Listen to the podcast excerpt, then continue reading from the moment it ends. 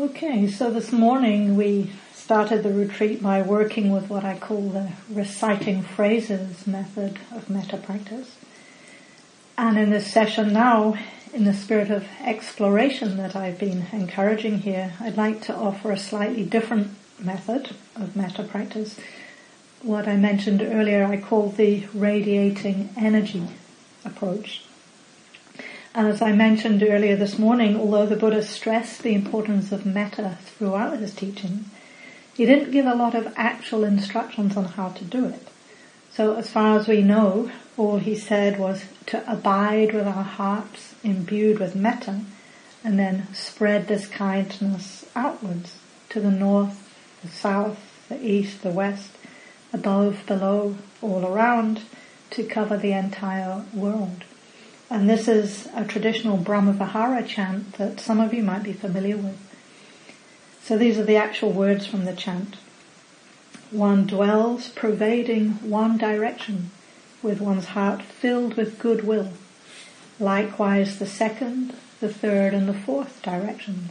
So above, below and around one dwells pervading the entire world everywhere and equally with one's heart filled with goodwill, abundant, grown great, measureless, free from enmity and free from distress.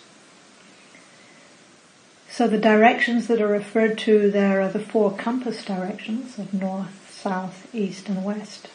But that might not be so meaningful for some of you. How many of you know where north is right now? Oh, pretty good. So maybe I could stick with, with those directions, but some people that's not so clear. So, uh, in the instructions I'll give in a moment, I'll refer to front, right, behind, left instead. So, as I've been em- emphasizing, the method starts with the assumption that we're already abiding with our hearts imbued with kindness. And although at first it might be challenging to land in that place of being imbued with metta, it does get easier with practice. And when we do manage to get that energy going, it can be a very simple, direct method of practice. For most people it feels more embodied because it doesn't involve the conceptual mind. It doesn't involve words and phrases. And for that reason, it can take less effort. So the instructions that I'll be offering soon are based on the way Bhikkhu Analayo teaches metta. And when he does it, to get that metta started, he suggests that people flash on a mental image that naturally brings a sense of warmth or open-heartedness. So for example, might be the image of a kitten or a puppy or a baby.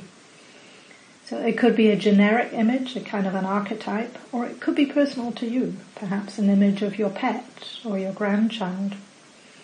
Or again, someone you don't know but who embodies metta. So again, perhaps His Holiness the Dalai Lama.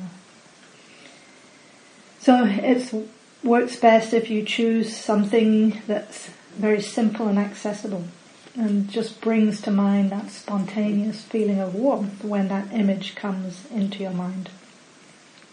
And then over the course of the, the meditation, we just come back to this metta image from time to time just to recharge or kindle the energy of kindness. So we begin by using the image to bring warmth to the heart center. And then I'll invite you to imagine the heart center as being like just a softly glowing fire with embers that radiate warmth in each of these different directions. And just to say, you know, this is intended to be a creative process, so try not to get too literal here. I had one person tell me that they couldn't possibly generate metta because burning wood is bad for the environment. So just to you know, to try and find something that works for you. Don't get too hung up on the images. You might think of the warmth of the sun instead. So keeping in mind the overall intention is to try to just find that warmth at the heart center and find ways of expanding it and radiating it to offer it to others.